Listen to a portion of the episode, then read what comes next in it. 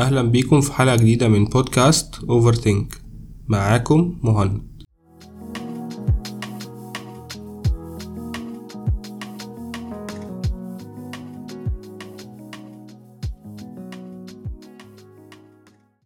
في حلقة النهاردة هنتكلم عن الاختيار الصح.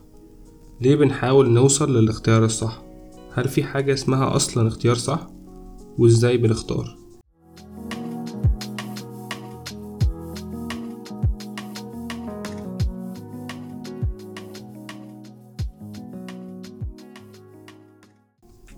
أظن مفيش حد فينا ما اتزنقش كده الفترة اللي فاتت أو في حياته عموما في الاختيار بين حاجتين أو أكتر سواء بقى في اختيار شغل لجامعة أو شريك حياة أو حتى وإحنا بنختار ناكل إيه وإحنا بره. أنا مقتنع إن الاختيار مش على طول حاجة حلوة أو مريحة بالعكس بحس إن مهما كان الموضوع تافه بس دماغنا بتكبره حتى لو عايزين نطلب أكل عادي. في واحد صاحبي معظم الوقت بيخلي حد يطلب له. وأنا ساعات بتقفل معايا خالص وأخلي حد يختار لي أكل فعلا. فده في أكل فما بالكم بقى باختيارات كبيرة زي اللي كنا بنتكلم عنها قبل كده زي شغل أو إنك بتختار شريك حياتك. دي هتبقى مصيبة ساعتها. خلينا نتكلم عن المثال البسيط بتاع الأكل. إحنا دماغنا by default فيها أفكار كتير و biases أكتر بتختلف من كل شخص للتاني. فالفكرة بقى في إيه اللي بيأثر على اختياراتنا مش فكرة إن في اختيار صح أو لأ. فأنا بالنسبة لي ساعات كتير بيسيطر عليا ال fear of missing out أو زي ما بيقولوا FOMO ودي مشكلة شائعة عند معظمنا تقريبا. وبعد كده ممكن تلاقيك مزنوق شوية فالفلوس تبقى factor بس في نفس الوقت أنت عايز تدلع نفسك فهتعمل إيه بقى ساعتها؟ فغير بقى ال fear of missing out أو ظروفك المادية ممكن واحد صاحبك أنت بتثق في رأيه يختار حاجة. فالثقة دي حتى لو أنت مش متخيل إنها هتأثر عليك بس لأ هتخليك عايز من ده برضه. وهكذا بقى لحد ما تلاقي نفسك طلبت حاجة أنت مش حاببها أصلا ومش عايزها وشكرا كده. بس هل ده بقى اختيار غلط لما أنت اخترت حاجة عكس رغباتك أو بره حدود ال criteria اللي في دماغك دي ولا لأ؟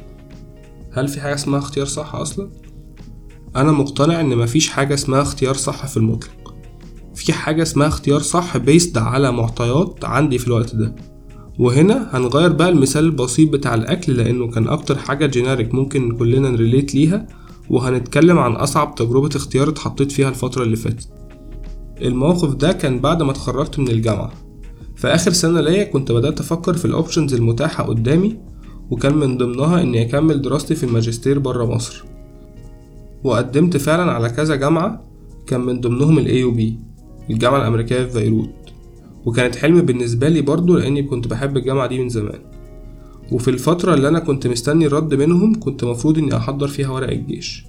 والحمد لله اتقبلت في الجامعة واتقبلت في المنحة اللي هتغطي لي فيها كل حاجة.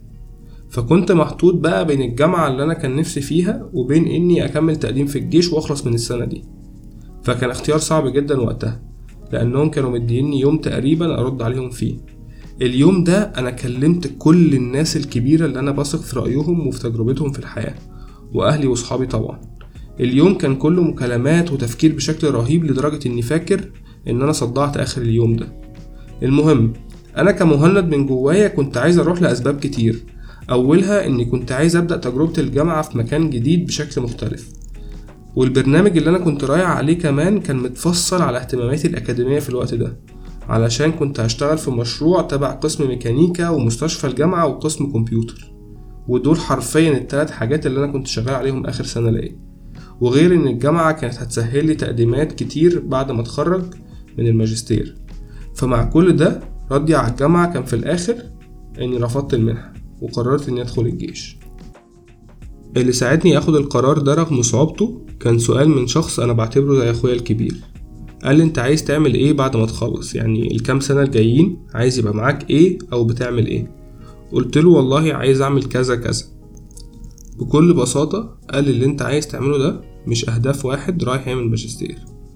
استوعبت بقى ساعتها إن مش كل حاجة شكلها حلو ليك وعايز تجربها دلوقتي مناسبة أو هتفت في خطتك. وبجانب بقى شوية الظروف اللي حصلت في لبنان في الوقت ده والأوضاع هناك خدت أصعب قرار في حياتي وهو رفض المنحة دي.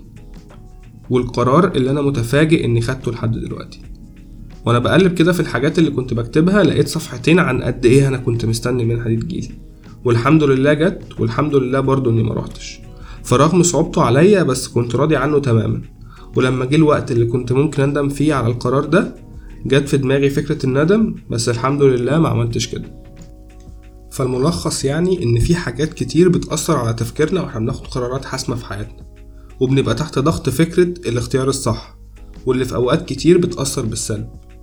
فحاول تخرج بره الفكرة دي وتشوف إيه اللي بيأثر عليك فعلا. هل الإيجو بتاعك ولا خايف إن يفوتك حاجة ولا ضغط صحابك وأهلك ولا ده اللي أنت عايزه فعلا؟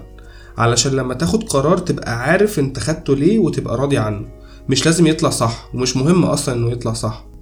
أنا سمعت جملة من واحد صاحبي والجملة دي علقت في دماغي. قال لي أنت حتى لو وصلت للقاع في الفشل فأنت معاك وقت إنك تطلع تاني عادي. فحقيقي مش مهم قرارك يكون صح المهم تكون راضي عنه. علشان وقت ما يحصل العكس ما تندمش.